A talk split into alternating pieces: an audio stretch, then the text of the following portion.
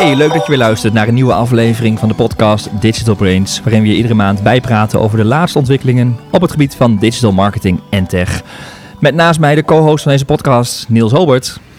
Ja. Hi Niels. Goedemiddag Jeroen. Ja, het is middag. Ja. De allerlaatste podcast voor jou. ja, voor mij wel, ja. Je gaat niet alleen weg als co-host, maar je gaat gewoon helemaal weg bij Advice. Ja, ja ik, laat een hoofdstuk, ik sluit een hoofdstuk af voor mezelf. ja. Dus ik had ook wel een beetje slingers en glitters verwacht hier, maar eh, valt Ja, tegen. nou, zo blij waren we niet dat je wegging, dus we Huh? hebben hem maar niet te groot uitgepakt. Maar ehm, eh, hoe lang heb je bij Advice gezeten?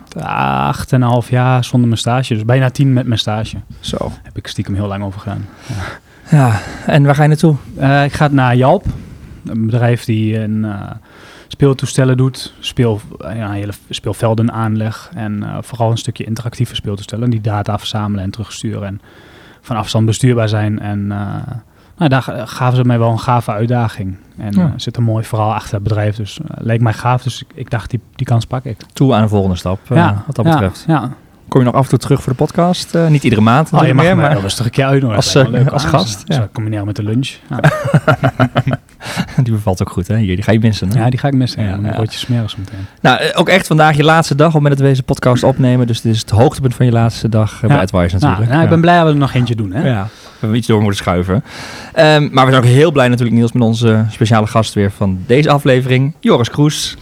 Hallo, Hi Joris. Digital Advertising Markt hier bij Advice. Yes. Ook al één, twee keer eerder in de podcast geweest. Eén keer. Eén keer eerder geweest. Ja. Nee, het, het is sowieso twee keer. Twee keer. Zoeken we op. Ja. Ehm, leuk dat je er bent. Eh, en om te beginnen, eh, zoals altijd, hè, we gaan straks uitgebreider op wat eh ontwikkeling, wat nieuws bespreken. Onder andere eh, het social media gebruik in Nederland. Yes. Waar jij natuurlijk ook eh, je in verdiept hebt, Joris. Ehm, verdere ontwikkelingen bij eh, Facebook, bij Twitter. Eh, we hebben het over search zometeen. En de strategie van bol.com. maar ook de ontwikkelingen rondom de Google Assistant in Nederland. Maar zoals altijd beginnen we eerst met wat ons opviel deze maand. En Niels, je hebt natuurlijk de laatste Ja. maand van je werk weinig hoeven werken en veel rondom je heen kunnen kijken. Eh, Is dat zo? Ja? nou, je was vroeg klaar met overdracht, beg- heb ik meegekregen. Ik heb, maar, ik heb nog aardig wat gedaan. Grapje. Dus ik heb zelfs vandaag nog wat te doen. Wat is eh, opgevallen? eh, nou, me- meerdere dingen, maar wat ik even wil noemen is... ehm, nou, eigenlijk überhaupt het Medium podcast. Dat ik eh, het gevoel heb dat dat steeds meer in de lift komt. En eh, ze zeiden ook 2019 wordt het jaar van de podcast. Misschien omdat ik er zelf wat meer mee bezig ben en, en actief naar luister. Eh, is mijn opinie een beetje bevoordeeld. Maar ik heb het idee dat er meer podcasts zijn. Ik hoorde laatst iemand hier over een CRO-podcast bijvoorbeeld... die dan een speciaal thema eh aansnijdt en ook gasten uitnodigt. Dus Ja. ah, ik vind het een heel mooi medium. Le- luisteren waar en wanneer je wil. Ja. Ik doe het veel in de auto. En eh, dat is ook zeg maar wat mij is opgevallen. Ik heb de, de BNR Big Five podcast geluisterd. En wat ze dan doen is elke week, elke dag... of nee, elke week een thema kiezen. En elke dag een van de hoofdrolspelers interviewen over dat thema. En ik heb eh, het thema transformatie. eh, heb ik alle vijf de podcasts van geluisterd. Nou, onder andere de CEO van Bol.com kwam daarin en de CEO van Leaseplan. Ja, dat vind ik gaaf. Dat Inspirerend, hè? ja, inspirerend, maar echt diepte interviews met een hele goede host. Ja. Die ook echt goed doorvroeg. Roelof Hemmen van RTL, eh, Ja. vroeger nieuwslezer. Ja, en ja, waar je met zo'n thema nog een beetje bang voor bent, is dat dan eh, kennisniveau verschil te groot is. En dat je domme vragen gaat krijgen, maar hij was echt niet zo. Hij eh, had zich wel echt verdiept in het onderwerp, stelde ook kritische vragen. Eh, ze waren niet alle vijf even goed. Maar ik vond vooral die van Leaseplan, eh ja, vond ik echt gaaf om te aanbevelen, hè? Ja, hoe Ja. ze dat doen. Ja, Leuk. dus dat is mooi. Eh, grappig dat je zegt over podcasting. hè. Het, het, ik hoor ook, ik zit ook in dezelfde filterbubbel als jij, zo langzamerhand natuurlijk, qua podcasting. Ik hoor Ja. het ook. Maar ik zie het ook in mijn eigen podcast feed. En ik eh, heb zelfs nu een podcast ook gehoord waarvan ze zeiden, we gaan de frequentie aanpassen. Want we deden één keer in de week. Maar er is zoveel podcastgeweld inmiddels, dat gebruikers het niet meer kunnen volgen, zoveel podcasten. Dus één keer in de week is veel te veel. We gaan naar één keer in de twee weken of één keer in de maand zelfs. En we hebben in het begin van onze podcast, twee jaar geleden, want je hebt bijna twee jaar eh, al samen met mij de podcast gedaan, hebben we het ook gesproken. hè, Moet je het één, keer in de week gaan doen? Moet Ja. je het één keer in de maand gaan doen? Korter of langer. Dus of langer, wij zijn bij die maand gebleven. En ehm, nou, ik denk met als je kijkt hoeveel podcasts er nu uitkomt, dat het behapbaar moet Ja, blijven. en eh, je blijft een beetje nieuwswaardig af en toe. En, eh, maar ik vind het mooie van het medium is gewoon een beetje wat je in elke branche eigenlijk nu ziet. Hè. Alles moet altijd en on-demand beschikbaar zijn. En dat is dit medium natuurlijk per definitie. Ja. Dus je kunt altijd zeggen wanneer, waar, eigenlijk on- onafhankelijk van wie, waar en hoe. En ja, kun je dit luisteren. En, Hm. nou, ik vind het heel lekker in de auto bijvoorbeeld. Joris, En een, een andere podcast die nog mij opviel, die ik nog mensen kan aanraden, is Business Wars. Die werd gedeeld Ja. hier door ons eh, strategieteam. En eh, eh, dat, dat gaat eh, eigenlijk een soort... Eigenlijk vertellen ze een boek. En dan gaat dan bijvoorbeeld Netflix versus Blockbuster of Nike versus Adidas. En dat zijn echt gave ja, luisterverhalen eigenlijk. Het is niet echt een podcast, maar meer een luisterverhaal. Maar dat is echt ook een aanrader. Joris, jij zit in een heel andere filterbubbel natuurlijk. Eh, ben je ook al met podcasts echt zo actief? Of, eh, Ehm, ja, zelf nog niet direct. Ehm, ik ben eh, in mijn vrije tijd veel aan het wielrennen. Ik moet zeggen dat daar ook inderdaad een aantal grote wielrenners zijn die nu opkomen. Uh, Laurens de Dam onder andere. Die nu inmiddels ja, ook bekend is om Hm. zijn podcast. Hm. Ehm, dus je ziet wel dat het daar ook steeds meer opkomt. En dat is ook een heel specifiek onderwerp natuurlijk, wat wel een grote doelgroep heeft. Leuk. Dus eh, ja, leuk om te zien. Ja. Hey, wat was jouw nieuws eh, van afgelopen maand? Wat is je opgevallen? Ehm, ja, wat mij afgelopen maand is opgevallen, dat, dat het ehm, inmiddels, ik denk de derde keer was dat ik een product wat ik zelf had aangeschaft, ehm, ja, later via AliExpress advertising te zien kreeg. Eh, en daar uiteraard voor de inkoopprijs. Ehm, en ja, Dus je voelt je een beetje genaaid eigenlijk. nou ja, dat niet zozeer direct. Kijk, iedereen, eh, of in ieder geval, ik denk dat als je marketeer bent, dat je begrijpt dat het, het spul ergens wordt geproduceerd en wordt ingekocht. Ehm, maar ik denk wel dat het inderdaad een uitdaging wordt voor eh, ehm, ja, de bedrijven hier aan deze kant. Vooral als je een niche product hebt en AliExpress gaat op diezelfde niche adverteren, dan is de kans natuurlijk behoorlijk groot dat, je, eh, Ja. ja, dat de consument zo jouw product tegenkomt. Ja. En dan wordt het natuurlijk steeds belangrijker om je meerwaarde te laten zien en te vertellen waarom ja, ze dat dan bij jou zouden moeten aanschaffen. Ja. Ehm, ik denk wel een interessante ontwikkeling. Ik ben ook heel benieuwd hoe, hoe dit verder gaat. Ik kan me voorstellen dat er grote bedrijven komen die dat soort dingen gaan afkopen bij leveranciers in eh, China. Ja, Afkopen als in je exclusiviteit. mag dat niet meer doen? Of, Ja, bijvoorbeeld. Dat is een stukje exclusiviteit kopen. Ehm, en Ja, het past wel in een grote trend, hè, dat eh, zeg maar cross-border e-commerce, dat het heel makkelijk is om extra in het buitenland iets te bestellen en hier te bezorgen. En Ja. net zo makkelijk als dat je dat bij bol.com doet. De wereld wordt Ja. een dorp. Ja, eigenlijk op die manier. En, eh, en, en, eh, en, en er wordt een schakeltje overgeslagen. Hè? De retailer die niks toevoegt, ja, die voegt ook echt niks toe. Alleen Ja. prijsstijging. Dus ja, als het allemaal transparanter wordt. Ja. Ja, maar volgens mij deelde jij zelfs, eh, de Lidl heeft nu een actie met eh, die fruit, eh, die groente- en ja fruitpoppetjes. de vitamines. Ja, vitamines. Vitamines. En Ja. je hebt letterlijk dezelfde poppetjes be- eh, bood AliExpress in een campagne aan. eh gaat bij jou de tijdlijn voorbij, hè? Ja. Maar dit is een voorbeeld Ja. van wat hij heeft aangeschaft, het zijn Ja. natuurlijk ook hele eh, opvallende eh, knuffeltjes. En ja, je ziet gewoon precies terug dat het dezelfde zijn. Ja.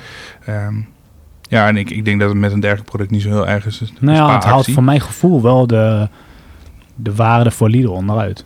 Dan, ja, Ik bedoel, je moet dat het- volgens je mij moet- Ik, wel. ik, ik vond Lidl sympathiek. Dat ik dacht, nou, dat hebben ze gaaf gedaan. En nu had ik zoiets van, oh, ze kopen het gewoon ergens eh, in. Ja. En, eh, Maar deze actie is vorig jaar ook al. Hè? hadden ze ook, maar ik dacht dat het een eigen Ja. actie was. Met eigen productontwikkeling, die poppetjes. Maar nu lijken ze gewoon ergens ingekocht eh, te zijn. Ja. En hebben ze daar gewoon een themaatje omheen, overheen Ja. gegooid. Ja, en dat was wel een, het punt wat ik eerder maakte. Dat als je in een bepaalde niche zit, terwijl dit natuurlijk juist geen niche product is. Hm. Ehm, dus die vond ik wel bijzonder om die dan tegen te komen. Ja. Ik denk ook dat die nu opvallend is in Nederland en dat de advertenties zo goed werken, omdat iedereen denkt, hé, hey, dat herken ik. Ja. Ehm, De awareness is gecreëerd door Lidl en zij koppelen Ze ja, ja. ja. al verwacht ik zelf niet dat mensen nu die vitamine Nou, daar gaan bestellen. vergis je. Om de set compleet te maken. En als het bij Lidl ja, dat zou is. nog eh, ik heb ja. een dochtertje van eh, bijna vier nu en vorig jaar die wilde heel graag allemaal hebben. Ja, ja, dat krijg je. Dat doet ze wel weer goed Ja. dan. Dus dan, eh, ja, het kost bijna niks hè, bij AliExpress. Dus dan Ja. voor ouders die wat luier zijn een kleine moeite om... eh, Ja, en ik heb ook het gevoel dat, nou ja, wat betreft de, de houding richting AliExpress en dat soort importproducten, dat mensen steeds meer daar gewend raken. En ook eh, nou ja, steeds meer het vertrouwen krijgen om een product vanuit China rechtstreeks te bestellen. Mhm.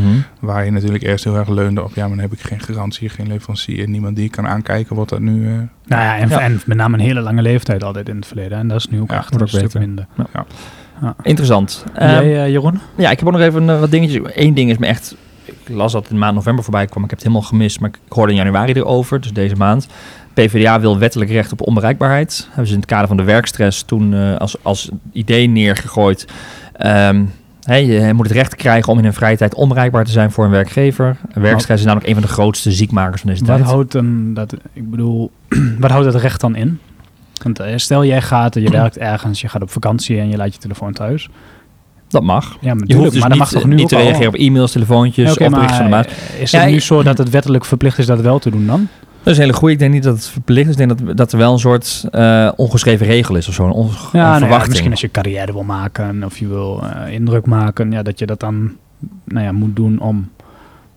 Ja. ja. Nou, het kan ook zijn dat het een beetje zo'n proefballonnetje is. maar zou dat dan aandacht- veranderen als daar een wet voor komt? Ja, dan zouden die ambitieuze mensen die dan denken, hey, dit is nodig voor mijn carrière, dat alsnog toch blijven doen? Ja. Wie gaat zich dan beroepen op die wet?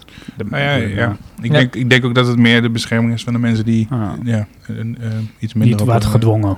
Ja, of het voelen. hè. Je kunt natuurlijk je ja. kunt dus een heel, een heel ambitieus team of een hele ambitieus, ambitieuze organisatie werken, eh, waar- terwijl je zelf hier geen behoefte aan hebt en toch meegaat omdat je denkt dat het een soort standaard is. Hè. Het is een beetje die ongeschreven regel waar je niet achter kunt verschuilen van het hoeft niet. Eh, Ja. Het is denk ik meer mensen mogen doen als het willen, maar als je niet hoeft te doen wordt het ook niet van je verwacht en sterker nog dan ben je door de wet beschermd. Ja, nou ja, nou goed, ik vind het principe ook niet verkeerd. Hè. We hebben het bij Advice ook over gehad, hoe we daarmee omgaan. Hè. Sluiten we dat helemaal af? Krijg je überhaupt geen mailtjes meer binnen op Ja. het moment dat je op vakantie bent? Hè. Wordt er gewoon geblokt. Als je het maar goed communiceert, kan dat ook. Ja. En volgens mij hebben we het in de podcast al een keer over gehad. Hè. Met Milou dacht ik over WhatsApp uitzetten, alle notificaties uitzetten. Het is wel een trend waar de PvdA een beetje op inspeelt, Ja, met zo'n wet natuurlijk. Dus het is niet verkeerd, alleen ik vraag mij in de praktijk af, wie gaat zich beroepen op zo'n wet? Ja, en ik denk ook dat daarnaast een stukje... eh, Het is natuurlijk gewoon een cultuur die je met z'n allen bepaalt. Mhm. En als sommige mensen, ondanks dat daar regels voor zijn, toch overal blijven reageren, ja, dan... je doet het toch zelf. Ja, uiteindelijk ben je met z'n maar met z'n allen, als, ja. ik denk als bedrijf zijnde, maak je dat. En het is meer die verantwoordelijkheid die je zou moeten voelen. En de Ja. ruimte die je een ander moet geven om daar geen Ja, maar opmerking is het over dan, te maken. nou ja, ik zit niet helemaal in die materie, maar is het dan een wet of zou het dan in een CAO moeten staan, bijvoorbeeld? Ja, misschien wel in soort huis, of eh, hoe het werk, eh Ja, zo'n handboek, medewerkershandboek, ja. medewerkershandboek. Eh, maar Nou ja, dat was een dingetje wat in ik principe denk ik goed hoor, maar alleen Nou, we daar in ieder geval dat we ons meer na gaan denken over die werkstress en het dag en nacht bereikbaar zijn. ergens voelt het in dit geval een beetje als publiciteit opzoeken. Nou ja, dat is natuurlijk eh, wat politiek is. Ja, Ja, Zoiets erin gooien om het onderwerp bespreekbaar te maken. Ja. En, eh, En Ja. mensen hebben stress, dus die worden misschien heel erg loyaal aan de Partij van de Arbeid dan. Ja. Ander punt wat ik tegenkwam op LinkedIn, een leuke eh, visie van Johan Oost, hij is adviseur speelruimte. En hij vroeg zich af of het nou niet mogelijk... Ja, misschien een richting, een Ja. bruggetje naar jou Ja. straks, ik Niels. ken hem nog eh, niet. nee, misschien iemand uit jouw netwerk zo meteen. maar hij vroeg zich af van, alle, in e-commerce gaat alles om snel leveren, snel, snel, snel. Maar soms heb je als consument helemaal geen behoefte aan snel. En kun je beter kijken, nou weet je wat, neem het pakketje maar mee wanneer het zo efficiënt, goedkoop, eh, eh, voor de natuur zo goed mogelijk eh, kan. Ik, kortom, ik heb geen haast met dit pakket. Ehm, en waarom zou dat eigenlijk niet als optie gaan aanbieden, vraagt hij Ah, zich mooi, af. hè? Maar ik, ik zag hetzelfde bericht ook. Toen dacht ik, ja, eigenlijk raar toch? Want je kunt wel je bezorgdag kiezen heel vaak. Maar vaak is, gaat het nog om snelheid of gemak. Maar als het echt niet uitmaakt, ja. Ja. Of het is Waarom, nood dat ze eh, wel naar, naar, naar een PostNL-punt gaan, maar dat PostNL kijkt, hey, als er nou bij de buurman en de overbuurman Ja. ook pakketjes moeten wegbrengen, dan nemen we deze gewoon daarin mee. Want dan hoeven we maar één keer langs te Ja. rijden. Eh, Ja, maar ik weet dat er wel hele modellen zijn om logistiek zo slim mogelijk in te richten. Dat, eh, er was zo'n discussie over te veel vrachtwagentjes in de Ja. wijken tegenwoordig. En er was becijferd dat het uiteindelijk best wel meeviel. Dat maar 9% van het verkeer in de wijken een vrachtwagentje was. En dat was niet heel veel meer dan dat het was een tijdje terug. Mhm. Omdat bijvoorbeeld bol.com, Coolblue best wel efficiënte routes zal hebben. Ehm, en eh, ik moet zeggen, eh, in deze eh, context, ik heb geswitcht van tv-provider, dus ik kreeg in plaats van Tele2 nu Telfort, of dus eigenlijk KPN. Maar eh, moest ik een, een afspraak met de monteur plannen voor mijn glasvezelinstallatie. Ja. Ik, ik weet niet precies. En daar stond dus heel mooi uitgelegd van, ja, onze voorkeur heeft deze dag. Ja, want dat is het groenste, stond er volgens Mhm. mij bij. Dus dan hè, hoeven we het zo min mogelijk kilometers te maken voor. En eh, het is een gratis service die ze bieden. Dus toen dacht ik, nou, daar was ik wel gevoelig voor. Als het mij ook past, mag het ook een dag later. Omdat Ja. dat dan beter is voor het milieu. Dus beetje dezelfde trend. Maar Ja, dus dat soort advies kunnen we ook meegeven. Ja. Als we dan mogen bezorgen. eigenlijk dat is raar leuk. dat dit nog niet bestond. Ja, Hè, de- ook Mooi die- voorbeeld. ja. eh. Oké, tot zover wat ons opviel eh, deze maand. We gaan door naar het, eh, naar het nieuws. Eh, zoals bijna elke podcast gaat social weer een groot onderdeel uitmaken van ons eh, nieuws. Te beginnen, eh, Joris, bij het eh, grote jaarlijkse onderzoek dat eh Nieuwcom Research altijd doet eh, over het social media gebruik eh, in Nederland. Is altijd het social media gebruik in 2019. Hè. Ze, publiceren dat aan het begin van het jaar met een vooruitkijkje naar dit jaar.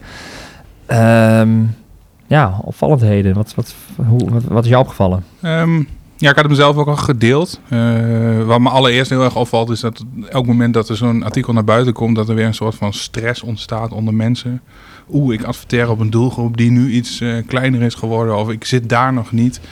Ehm, ja, en ehm, ja, wat voor mij in ieder geval het voornaamste uitgangspunt altijd is, is dat je gewoon sowieso moet kijken naar een juiste mix voor jouw doelgroep. En Mhm. het feit dat als je ook maar op één platform zou zitten, dat dat al eh, eh, nou ja, de verkeerde aanpak zou zijn. Ehm, ja, daarnaast een aantal dingen die opvallen natuurlijk ja, Facebook. Ehm, ik denk dat de meeste mensen het zelf ook wel merken in hun eigen gebruik en hoe de tijdlijn er nu uitziet.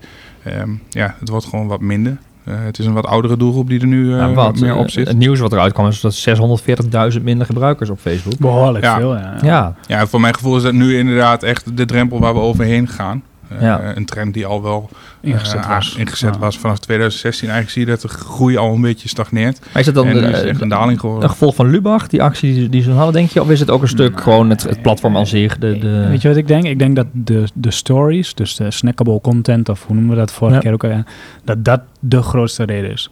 En daar is eh, Snapchat mee begonnen en toen Instagram dat heel succesvol overgenomen. Facebook En- heeft het Facebook wel. heeft het ook, maar ik zie dat niemand er bijna gebruiken. Nee, ja, volgens mij is inderdaad het gebruik van eh, de personen is veranderd. En Ja. dingen moeten korter, dingen moeten meer op maat. sneller, Eh, je wil veel meer zelf dingen volgen. Eh, maar ja, en Facebook is in het begin gewoon heel erg begonnen met dat adverteren. En toen werd het veel meer een, een een zendmedium dan dat het eh, op basis van vraag was. Dus jij hebt wel het gevoel dat het echt aan het platform zelf ligt. Niet per Ja. se aan de acties eromheen, maar het platform zelf is gewoon, sluit niet meer aan bij wat we willen. Ja. Eh, ja, je ziet dat ze een aantal jaren terug natuurlijk stappen hebben gezet. Ze hebben gezegd, we gaan groepen belangrijker maken. En, eh, er werd ook echt contact gezocht met moderators. Ehm, daarnaast werd gezegd, we gaan het algoritme aanpassen... zodat je meer van je vrienden terugziet. Ja. Splitsen, hè, bedrijven en personen. Splitsen inderdaad. Ja. Ehm, ja, voor mijn gevoel waren dat ook dingen die net iets te laat kwamen. En je nog niet echt Ehm, heel erg merkt, vind ik ook hoor. Nee, die je misschien inderdaad ook te weinig merkt. En daarnaast heb ik het gevoel dat nou ja, Facebook heeft natuurlijk Instagram. Eh, en daarnaast WhatsApp die gewoon heel erg Die hard vinden zij groeien. gewoon belangrijk. Ja, ik denk dat ze dat belangrijk vinden. Je ziet ook dat de ontwikkelingen daar eh, voor mijn gevoel harder en beter Ja. gaan, sneller. Ehm, zoals nu zie je ook de opkomst van influencers, wat gewoon enorm is. Eh, die zitten vrijwel allemaal gewoon op Instagram. Mhm. Ehm, toevallig eh, eh, van de week was ik shownieuws denk ik aan het kijken. En toen ging het over alle relaties die werden verbroken. En vrijwel overal hadden ze een Instagram afbeelding bij. Want dat is blijkbaar het medium waarbij je dat soort dingen deelt. Ja. dat geeft natuurlijk ook wel heel erg eh, nou ja, de trend aan. Ja. ja, want eh, Facebook daalt met 640.000 gebruikers. Instagram groeit met maar liefst 830.000 gebruikers. Dus het is niet alleen een verschuiving, het is ook echt gewoon een groei van het platform van Instagram eh, op zich. Ja, Ehm, ja. En het gekke wat ik daar wel eens in vind is dat nou ja, Facebook staat dan heel erg negatief in het nieuws. Terwijl natuurlijk Instagram net zo goed van Facebook is. En mensen Ja. gaan nu van Facebook af, maar Instagram blijven we met z'n allen massaal gebruiken. Ja. Ehm, ja, ik En- denk wel, eh, de, ik, zelf vind ik de content ook wat aantrekkelijker. En we zien Ja, verder te stijgers. Volgen, hè? En verder vooral stijgers. hè. Twitter daalt nog weer met 280.000, zo'n 10%. Ja. Maar Snapchat eh, ook iets gedaald, hè? Ja, ehm, 700 75.000, eh 3% minder gebruikers. Ja, ik vind het wel eens lastig om in te schatten of nou zeg maar de hype, eh, ehm, de iets wat af is in het gebruik gewoon gaat afnemen. Of dat Insta- of, eh, Snapchat nu gewoon gevestigde orde is geworden en eh daar slecht Stabiel wordt, ja. Ja. Product Ja. lifecycle. Ja. Ja, ja, of eh, de stories weer. Hè? Dat, eh, zeg maar, dat hele stukje zit ook op Instagram en die heeft een grotere groep mensen Ja. al als, als basis staan. Ja, en daarnaast is natuurlijk dat Snapchat zich heel erg richt op eh, het leuke, het vrolijke, het geanimeerde. Ja. En zich daarbij heel erg gericht op een, eh, wat jongere doelgroep. Ja. Ja, daar is natuurlijk ook een bepaalde verzadiging waar een Facebook en Instagram toch wat breder worden gebruikt. Ja. Ehm, al is die doelgroep natuurlijk niet eh, uitgesloten ehm, en zijn die ook voldoende aanwezig. Ehm, en geeft een Snapchat zelf natuurlijk ook aan dat je een extra stuk bereik kunt pakken door ook die oudere doelgroep op Snapchat mee te nemen. Ja. Ja, ik ben wel benieuwd of, eh, of ze volgend jaar bijvoorbeeld ook TikTok meenemen. Ja, dat het er kort over gaat. Dat is echt de groep, de jongere mensen die onder de Snapchat groep Mhm. zit. In Amerika mega populair. Ik geloof 75 miljoen gebruikers wereldwijd Ja. al. En eh, daar, daar, daar schijnt in Nederland ook heel erg te Ja, ik was vorige week bij een eh kennissessie met, ik zijn naam even kwijt, maar de oprichter van Go, Spook, Go Spooky sprak daar. Een hele jonge jongen, 20 Ja. jaar. En die zei ook al andere, nou ja, TikTok, wel een van de opkomende platforms, maar zelfs een aantal platforms die ik niet eens ken, die de jongere doelgroep veel meer eh, aanspreken. Ja. Eh, ja, interessante ontwikkeling. Ik zag op LinkedIn nog wel een leuke discussie tussen Jan-Willem Alvenaar, die echt heel wel een LinkedIn-goeroe eh pretendeert te zijn. Ja. Ehm, en Danny Oosterveer, die komt van Marketing Facts. Waar gaat, draait eigenlijk om data. Die publiceert ook altijd deze blog hè, op Marketing Facts rondom het social media onderzoek. Een soort van review van het onderzoek. Ja, en eh, volgens mij werkt hij nu bij uh, Burgers Zoo. Burgers Zoo, hè, in. Arnhem, eh, de dierentuin. Ehm daar ging met name om van, ja, maar LinkedIn toont een, als je eh, op LinkedIn zoekt hoeveel gebruikers er in Nederland zijn, een heel ander aantal dan Nieuwkom Ja. eh, uit het rapport Ja, haalt. eigenlijk haalde, probeerde hij een beetje het onderzoek onderuit te halen. Een gevoel kreeg ik erbij. Hè? Je, je vraagt een, een samplegroep van 7000 mensen. En daar extrapoleer je eigenlijk de groepsgrootte van eh, LinkedIn uit. Ja. Terwijl LinkedIn je letterlijk eh, recht in de database laat zoeken. Ja. En daar zeggen ze 6 zien. miljoen en wat zei uh, Nieuwkom. Nou ja, meer dan een miljoen minder, geloof ik. Ja. Dus ik vond wel, nou, ik dacht eerst toen ik het las, dacht ik, ah, terecht punt. Eh, raar eigenlijk, dat je op basis van 7000... Ja, maar het verschil is, wat, wat Danny zegt, is, eh, onderzocht is het aantal gebruikers en niet het aantal accounts. Want Ja. het aantal accounts kan anders zijn dan het aantal gebruikers. Ja. Dus even kort Ja. samengevat. Nou, ja. En iemand anders onder de reacties zei ook, geloof ik, eh, ik ken wel mensen die drie accounts hebben, die een wachtwoord kwijt zijn. Of, Ja. eh, nou ja, onder dezelfde naam meerdere accounts hebben. Nou, ik ken ook wel zulke mensen, dus ik geloof ook wel dat, een dat nou, ik geloof allebei. Ja, ik denk dat het sowieso een belangrijk punt is om gewoon altijd te realiseren dat dingen op basis van een bepaald onderzoek gedaan zijn. En dat dat een steekproef ergens van kan zijn. Ja. Mhm. Ehm, ja, het zijn allebei methodes om eh, eh, dingen te gebruiken. En ze zouden ook alle jaarcijfers van alle platformen kunnen pakken en daaruit kunnen zeggen hoe, hoeveel zijn we gegroeid en wat verwachten we. Ehm, maar ja, dan blijf je alsnog ook een eenzijdig beeld houden. Ja. Eh, hetzelfde dat dit een bepaald beeld geeft van eh, eh, Ja, zoals, en- zoals het onderzoek is uitgevoerd. Ja, en een account wil nog niet zeggen dat je iemand kunt bereiken. Dat gaat echt om het gebruik daadwerkelijk. Ja. Eh, een mooi voorbeeld wat eh, kort daarvoor speelde was natuurlijk de uitspraak van John de Mol bij eh, De Wereld Draait Door. Hè, daar werd gerefereerd aan kritiek op Twitter over eh, een nieuw programma van hem. Ik weet even zelf niet, op de eh, teentjes getrapt? Ja, hij was op de teentjes getrapt en dan zei hij, ja, maar Twitter, wat, weet je, dat zijn maar 5000 mensen. Ja. Waar heel de Twitter-community volgens natuurlijk eh, overheen, over hem heen viel. En ehm, het volgens ook gefactcheckt is, volgens mij door één vandaag, hoeveel mm, daadwerkelijk er zijn. Ja. Nou, Nieuwkom vult dat natuurlijk ook weer aan.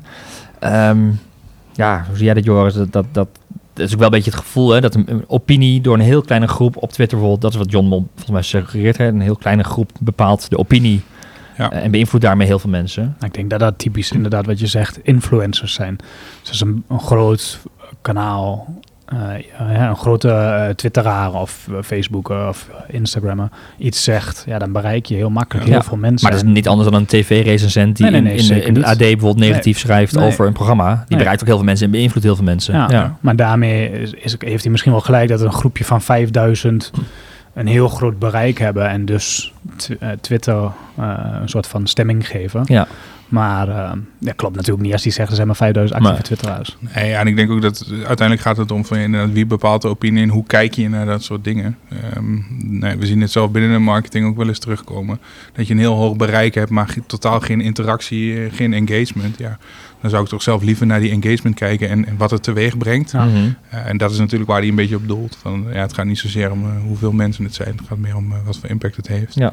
En ja, ja, maar hij wou ze niet serieus nemen, terwijl het is precies andersom. Ja. Het is maar een kleine groep met heel veel impact, dus je moet ze heel serieus nemen. Ah. Want die bepalen wel eh, ja, hoe het programma ontvangen Ja. wordt. Ja. Ja, maar overal vond ik ook over het onderzoek van Nieuwkom, ik, ik vind altijd gaaf hoeveel reuring er om, omheen is. Hè. Het begin van het jaar publiceren ze en hij wordt altijd op een Neil van der Veer, die, de eigenaar van Nieuwkom, die wordt dan ook altijd op eh, Radio 1 geïnterviewd over die cijfers. En eh, er komen blogs over, er komt heel veel opinie en Hmm. eh, eh, meningen over. Eh, De ene is het wel en de ander is het er niet mee eens.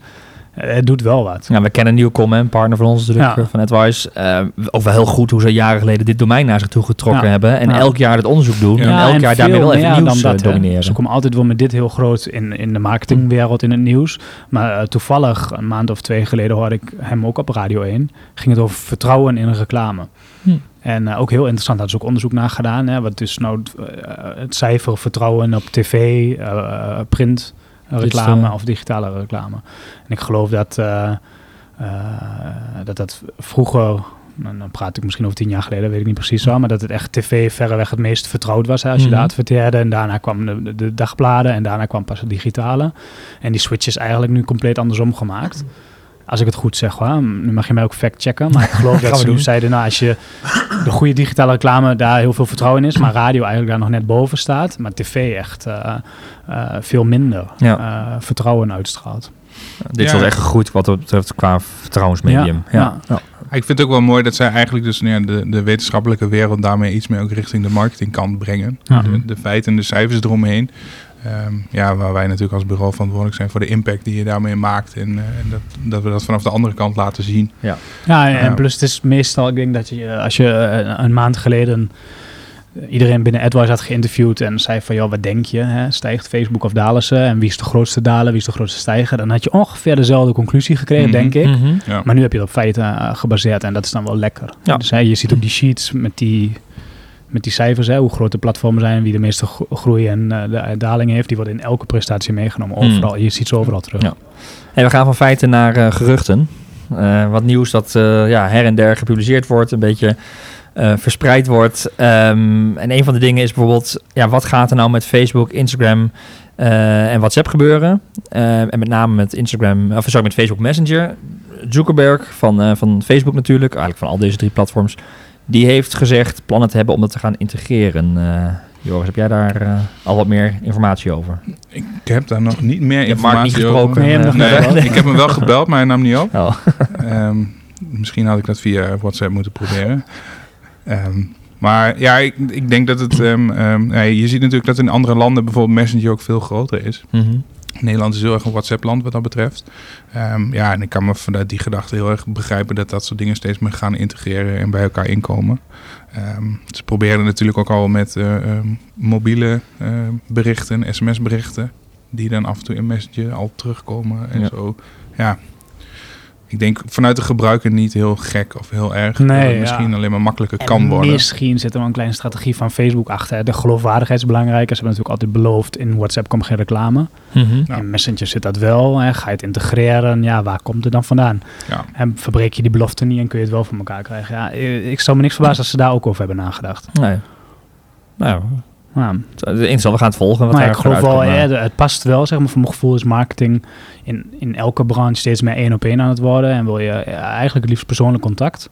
En dat zie je in die, in die, in die campagne, influencer campagnes zijn succesvol, omdat die mensen echt voelen dat ze verbonden zijn met de persoon die ze volgen. Mm Nou ja, dit is natuurlijk een één op één communicatiekanaal met een mega uh, grote groep die daar al, die daar actief is. Ja, dus ja en mes of, uh, WhatsApp bijvoorbeeld is in, in landen zoals Duitsland ook veel groter. Er zijn mensen die zich abonneren op nieuwsbrieven en die elke week via de WhatsApp binnenkrijgen. Dat doen we in Nederland helemaal niet, nog niet zo. Ja, weinig. Af en toe. Ja. Weinig. Ja, de, de Telegraaf bijvoorbeeld, of volgens mij NOS hebben zo'n nieuwsupdate. Wel elke dag kun je dat nieuws in je WhatsApp We hebben dat ook eventjes gehad, hè? Ja. Toen tot het uh, AVG dat wat moeilijker maakte, ja, geloof ik. Ja. Maar het is niet zo wat je zegt in Duitsland, zo vanzelfsprekend hier. Uh, nee, nee. Ja, een hele ander type gebruiker is dat. Hm. Nou, maar ja, ze kunnen op deze manier wel iedereen wereldwijd waarschijnlijk aardig eh, bereiken. Ja. ja. Hey, dan even naar Twitter. Twitter heeft ook wat uh, ontwikkelingen. Tuurlijk. Natuurlijk met Twitter. Ja, de, ik zorg in ieder geval elke podcast dat Twitter wel uh, genoemd kan worden. Hè. Dus nou verzin ik wat. Krik die 5000 volgen. Of, uh, die 5000 mensen. Ja.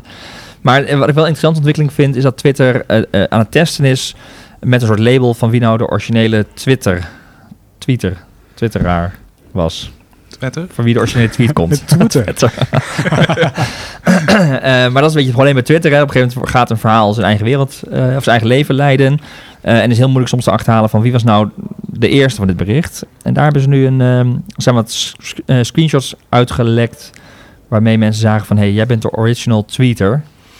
Ja, om heel erg te zijn, zou ik daar zelf iets minder ja, maar het is een beetje belang. Wat... Het is natuurlijk wel, als je het hebt over fact-checking. Ja. En ook uh, nou ja, wat Trump het bijvoorbeeld veel over heeft, uh, fake news. En, maar wat ze dus ook gaan toevoegen, dat hij een bericht doorstuurt. Dan komt erbij, dit bericht is doorgestuurd. Dus, dan, ja. dan, dus het wordt wel wat transparanter waar nou die informatie vandaan komt. Ja, het was zeker transparanter. Je bent niet onder de indruk. Makkelijker te herleiden. Ah, ja, LinkedIn doet ook, hè. Daar staat de auteur bij als je de reacties bekijkt. Ja. Uh, auteur van het bericht. Ik, ik vind dat wel prettig. Nou, Uiteindelijk is, uh, ja, maar goed, nou ja. nee, ja, nou ja, eigenlijk zijn ze een beetje laat hiermee, want elk platform doet het al. Je zegt het zelf ook. Uh, WhatsApp doet dat al, LinkedIn doet het al, Facebook zie je er al een, eh, een, icoontje voor staan. Maar ik denk dat Twitter, als je net praat over die 5000 die waar John Mol boos op is, maar ook als je kijkt naar wat uh, Trump doet, als je kijkt naar de hele het fact-check, het is een heel belangrijk medium richting uh, opiniemakers, ja, hè, journalisten. en in die lijn vind ik, had ze misschien eerder kunnen doen, maar vind ik het wel goed dat ze dat ja, nee, gaan zeker, doen. Denk ik ook. En het is echt een platform waar een mening, een stelling heel goed heel veel bereik krijgt en heel veel reacties. Ja, wat dus is het wel fijn als je een reactie daarna leest, dat je ook weet, hey, dit is degene die die stelling überhaupt opperde. Ja, ja ik denk ook dat waar mijn ja, iets wat uh, minder enthousiaste reactie vandaan komt, is dat Twitter gewoon op heel veel punten nu uh, wat steken laat liggen. Um, als je het hebt over bijvoorbeeld verified accounts, kun je die op dit moment niet aanvragen. Dan denk je, ja, leuk dat we komen met wie dan met fact-checking en zo. Ja, wie, niet, wie, wie dan het ding heeft gemaakt. Maar je kunt niet eens uh, een aanvraag doen om een verified account te worden. Zodat het duidelijk is dat jij ook daadwerkelijk die persoon bent. Ja, goed punt. En ja, daar merk je wel dat ze wel vaker gewoon iets wat achterlopen met veranderingen. En dat andere platformen gewoon sneller uh, groeien. Ja. Uh, en, maar die nieuwe ja. tijdlijnfunctionaliteit is wel fijn hoor. Populair of uh, chronologisch. Dat is wel een, een mooi geloof je. Dit kunnen we niet factchecken. Nee, daarom gaan we snel door. Ehm, bericht eh, vanuit de searchwereld. Ehm, Google die meldt aan bepaalde adverteerders dat zij de campagne van je gaan, het campagnebeheer gaan overnemen voor je. Ik, ik zag het ook op LinkedIn voorbij komen. Ja. En eh, dankzij meneer van de techniek Wouter, die reageerde erop dat hij ook heel benieuwd was wat dit ging doen. En eigenlijk is dat ook mijn enige echte reactie. Ik ben heel benieuwd. Maar eh, wat, Wat wat, wat, gebeurt? Google heeft eh, ehm, eh, mensen met, een, met AdWords, zeg maar, Ja. klanten of ja, bedrijven met AdWords, via die Google, via ja. Google inderdaad, een mail gestuurd met, hey, wij kunnen jouw campagnemanagement overnemen. Nee, niet, wij kunnen, wij gaan. Of we gaan hem overnemen. Ja. En, we, en, maar niet alleen met, want dat dacht ik eerst nog, het gaat met automatisering. Nee, er gaan nog zelfs Echt- mensen voor in huis mensen, zitten. Ja. Dus eigenlijk het werk wat wij bij AdWise nu ook doen, gaan zij, gaat Google doen. Kunnen ze het beter? Nou ja, ik bedoel, Google kan ook mensen aannemen net als AdWise en mensen opleiden net als AdWise. Dus uiteindelijk zullen ze dat op hetzelfde niveau moeten kunnen of beter.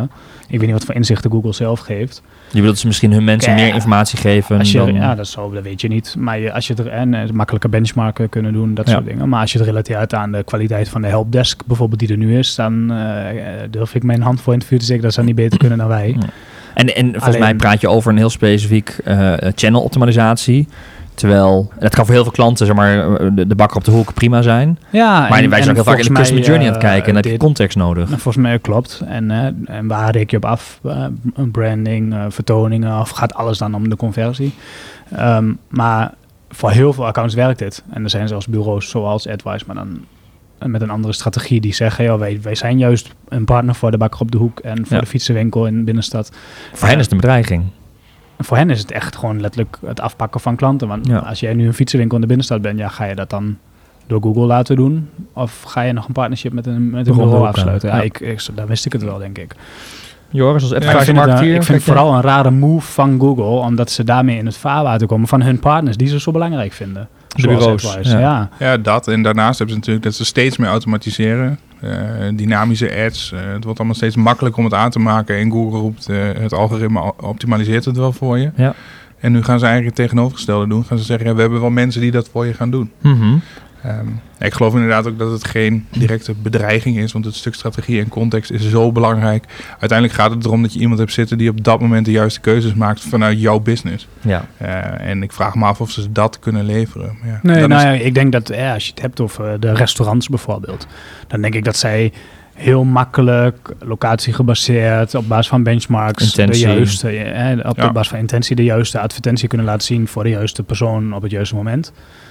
Maar ik geloof niet dat ze dat voor de gemiddelde klant van AdWise beter kunnen dan wij als je niet de hele scope van het Nee. verhaal kent. Nee, en het ra- grappige of bijzondere van een partij Google is dat ze letterlijk in die mail zeggen eh, dat ze niet verantwoordelijk zijn voor de resultaten. Dus als Google dan te veel geld uitgeeft of wat soort dingen, eh, ja, eh, en dus ook daar verdienen ze zelf namelijk aan, als ze geld uitgeven natuurlijk, dan zijn ze volgens niet verantwoordelijk. Dus het is, ja, terwijl wij als bureau, volgens mij heb je veel meer verantwoordelijkheid met een klant. En zij zitten lekker in, in Dublin wellicht en eh, nou, daar kom je toch niet naartoe. Ja. Ja. ja, en eigenlijk is het ook raar, hè, als je het in, in, in- eh, kost het geld? Moet, moet je betalen aan Google hiervoor? Weet ik eigenlijk niet, Eh, nee. Wouter zegt vanuit de niet. adspend... eh, Ja, en eigenlijk vind ik, ergens vind ik dan ook nog weer raar dat dat mensen dat gaan doen. Ja. Terwijl Google zegt, alles moet op basis van machine learning, automation, scripts. Of misschien hebben ze eigen mensen nodig om die machine learning en automation in orde te maken. En hebben ze gewoon het probleem dat er zoveel verschillende strategieën, contexten zijn.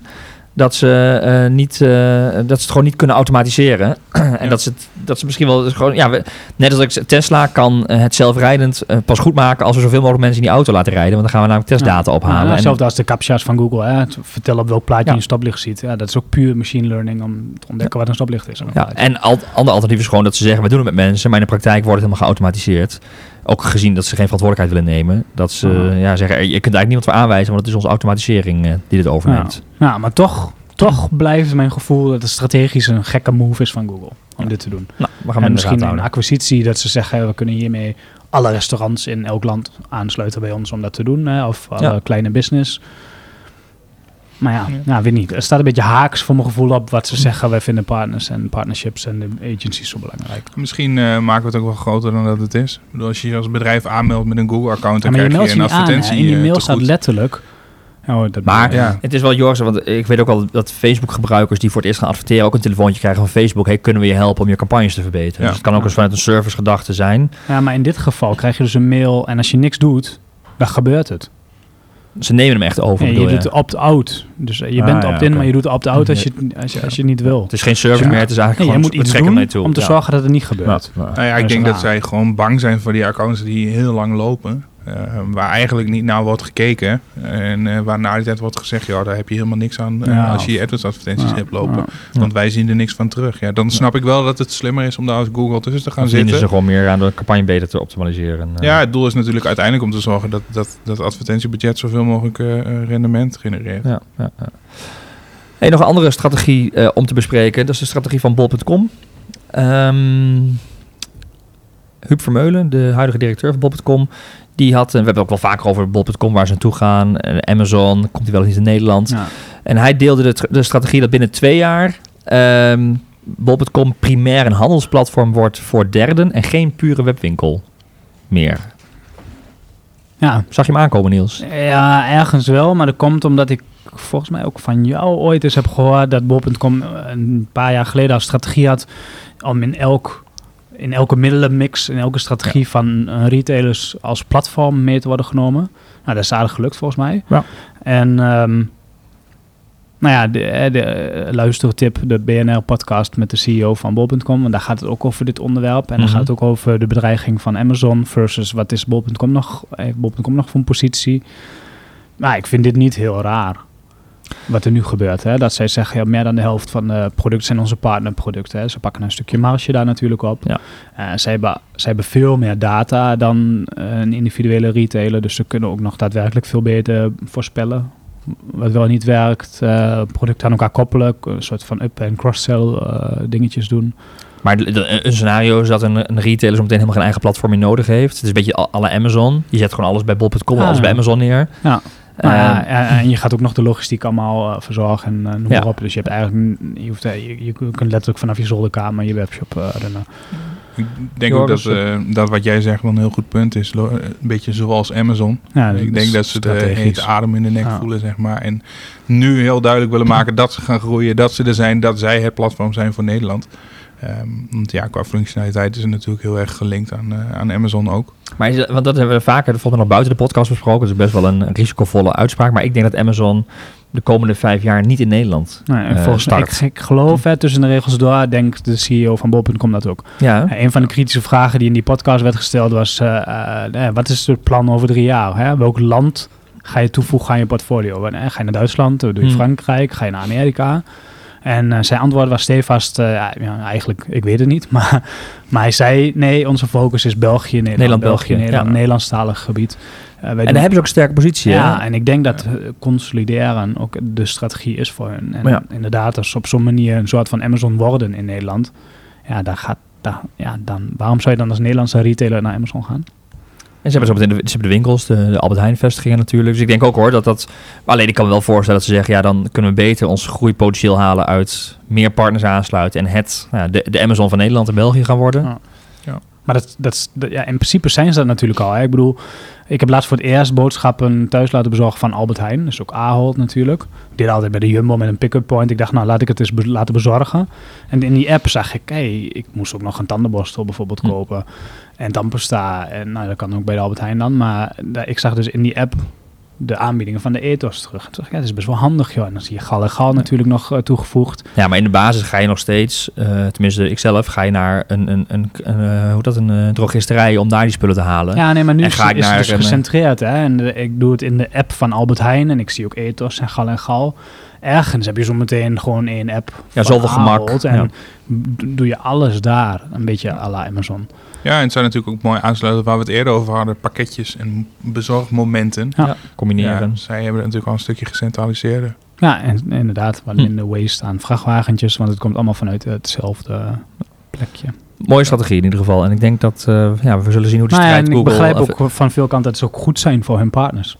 Ja. En dat was ook wat hij benoemde.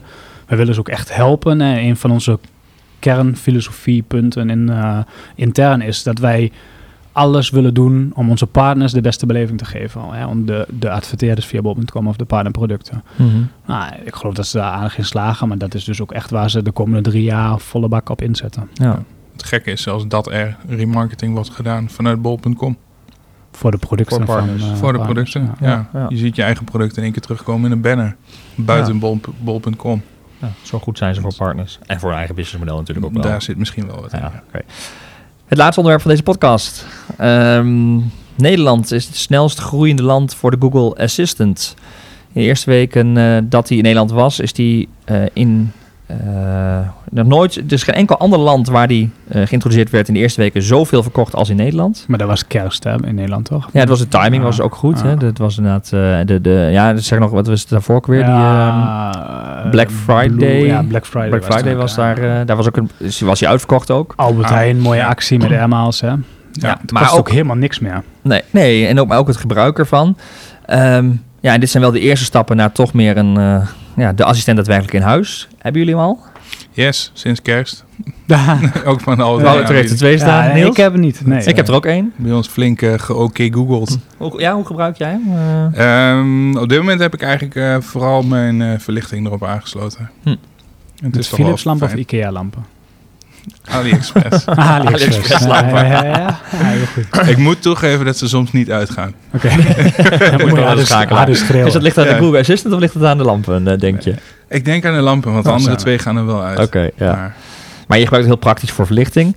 Zelf, eh, ik gebruik hem in de keuken. Bijvoorbeeld, we hebben hem in de keuken staan. We hadden we geen speaker om muziek te luisteren tijdens het koken of zo. Dus dan zetten we hem even aan. We hebben de kleine, dus hij is niet heel erg lekker qua audio. Maar met een afzagkap en afwasmachine aan en zo maakt het niet heel veel uit.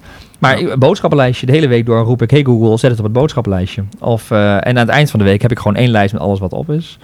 Ehm, de kookwekker, of gewoon een, zeg maar een timer. Hey Google, zet een Ja. timer. En elke ochtend, hey Google, goedemorgen. Even, wat is het laatste nieuws? Wat voor weer wordt het vandaag? De reis en het werk.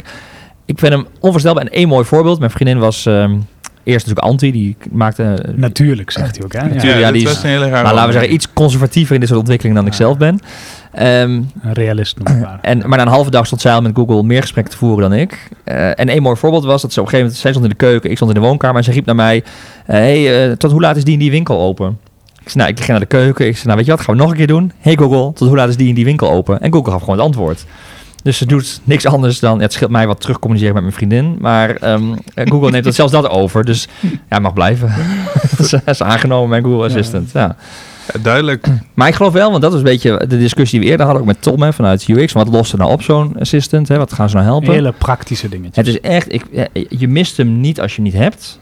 Maar als je hem wel hebt, Dan voeg wat toe aan je leven. dan voegt hij wat toe en wil je hem ook niet meer zonder, merk ik zelf. Ja, het begint toch een soort van... Ja, gewoon, maar ik denk dat dat het hele voice gebruik is. Een soort van luiheid te worden. Dat je niks meer met je handen hoeft te doen. Je kunt nu gewoon op de bank liggen en zeggen... speel dit af op Netflix. Ja. En eh, stop de aflevering, Ja, maar pauze. Come on. ik bedoel, dat kan ook met een afstand. Ja, nee, ja, maar goed. op die bank, oké, Ja. dat vind ik nog wel. Maar als ik in de keuken ben Ja, eh, ik heb en ik wil dan een dingen... timer, hè, wat Ja. jij zegt. Maar die zit bij mij in de inductieplaat en dan gaat ook het, het pitje uit. Ja, dat vind ik wel heel fijn als ik een eitje koop. Ja, maar zoveel geld hebben wij niet voor onze Nee. keuken, Nee. eh, Niels. Nee, maar dat is niet zo heel... Nee, goed. Maar dat, dat, is, ja, dat zou Google Ja. dan nog niet voor mij oplossen. Dus Nee. ik geloof dat er in de toekomst zijn alle apparaten natuurlijk gekoppeld aan eh, zoiets als een Google Home. Maar ik, dingen als je gehaktballen draaien en, en vervolgens even het nieuws willen horen of het weer of een vraag denken. Ja, weet je, dan moet je je handen... Ik vind het wel lekker makkelijk. Je hebt je handen vrij. En hetzelfde vind ik de oortjes in mijn... Als ik aan het bellen ben, ik wil mijn handen vrij hebben. En zometeen met schermpjes eigenlijk ook nog wel. Ik wil met mijn ogen misschien wel kunnen scrollen. Eh, ik wil gewoon mijn handen vrij kunnen hebben voor de dingen kan die ik ga met- doen. kan al met je neus, hè? Touch zeker, ja. lekker dan. Jij wel. Gaat het verder groeien in Nederland dan, Niels? Ja, tuurlijk. Eh, eh, je kunt het hoog of laag springen, maar dit is de toekomst. Ja. En eh, hoe meer apparaten en dagelijkse handelingen gekoppeld worden aan dit verhaal... Ja, hoe meer mensen dat gaan gebruiken, hoe meer fabrikanten hun apparaten willen gaan koppelen. Dus het is gewoon een sneeuwbaleffect. Eh, eh, ja, kun je er niet onderuit. Ja, ik moet wel zeggen, En- dat, dat was voor mij ook een klein beetje zeg maar, de drempel. Dat je denkt, ik kan nu dat apparaat aanschaffen, maar ik heb nog vrij weinig om er wat mee te ja. kunnen. Ja. En dan, ja, ergens moet je natuurlijk een keer beginnen. En dat was dan voor mij de verlichting. Ja, En kijk, in, nee, ze zijn, ze zijn in Nederlands echt heel goed. Hè? Dat is natuurlijk het voordeel van Google ten opzichte Ja. van een, even een Amazon... een eh, Siri. En een Siri. Nederlands is echt heel goed. Ik heb een eh, kennis van mij die heeft een Siri dus. En we zitten elkaar uit te dagen met wie nou meer kan. En Google scoort op alle punten steeds beter en kan Jij meer. dus. Ja. Ja, mijn Google Assistant wint. Die kan gewoon veel meer, is veel intelligenter dan, eh, dan Siri nog. Maar hij lost voor mij nou niet genoeg problemen op nu, zeg maar. Heeft verlichting. Ik heb, dat- ik heb het huis gekocht, toen was dat al zo, maar anders ga je weer wat zeggen. Maar alle, linker, eh, alle dubbele stopcontacten, de linkerkant is aangesloten op één knop. Dus ik heb alle lampen op de linker dingetjes gedaan. Ik doe met één knop alle lampen Niels, ik geef je een half jaar en dan Nee, maar dan doe ik dat ook, Maar over een half jaar. Ik kijk even naar Wouter, maar die, die doet over een half jaar zijn voordeel open met Google Home. Zeg, oh, er staat iemand voor, doe maar open. Ja. Ja, en dan gaat dat. En dan scheelt het je. Nee, Niels, over een half jaar heb jij hem ook. ik ben ervan overtuigd. Ja, nee, dat denk ik ook. Ja, oké. Ja, maar hij lost nu nog niet genoeg op voor mij. Ja, wat denk je nog? Onbewust onbekwaam. We zijn er doorheen. Deze aflevering van de podcast. Nummer eh, 22. Niels, de laatste voor jou. Nou, jammer van die laatste opmerking, maar eh, ik vond het wel heel leuk om te doen. Dankjewel voor eh, de twee mooie jaren als podcast eh, buddy. En eh, de vele mooie jaren als Advice eh, maatje natuurlijk. En we Ja, gaan jou volgen en we hopen jou eh, nou, misschien nog een keer hier Ik als gast hier, hebben. eh, echt nog wel een keer, ja. ja. Eh, mocht je meer afleveringen willen luisteren van deze podcast, abonneer je dan in je podcast-app eh, op deze podcast. Dan krijg je ook de volgende aflevering. Eh, reviews zijn altijd weer van harte welkom. En andere tips kun je ook mailen naar podcast.advice.nl. Wouter, bedankt voor de techniek weer. En Joris, uiteraard heel erg bedankt weer voor jouw inzet en expertise in deze podcast. Yes, graag gedaan. Heel graag tot de volgende aflevering.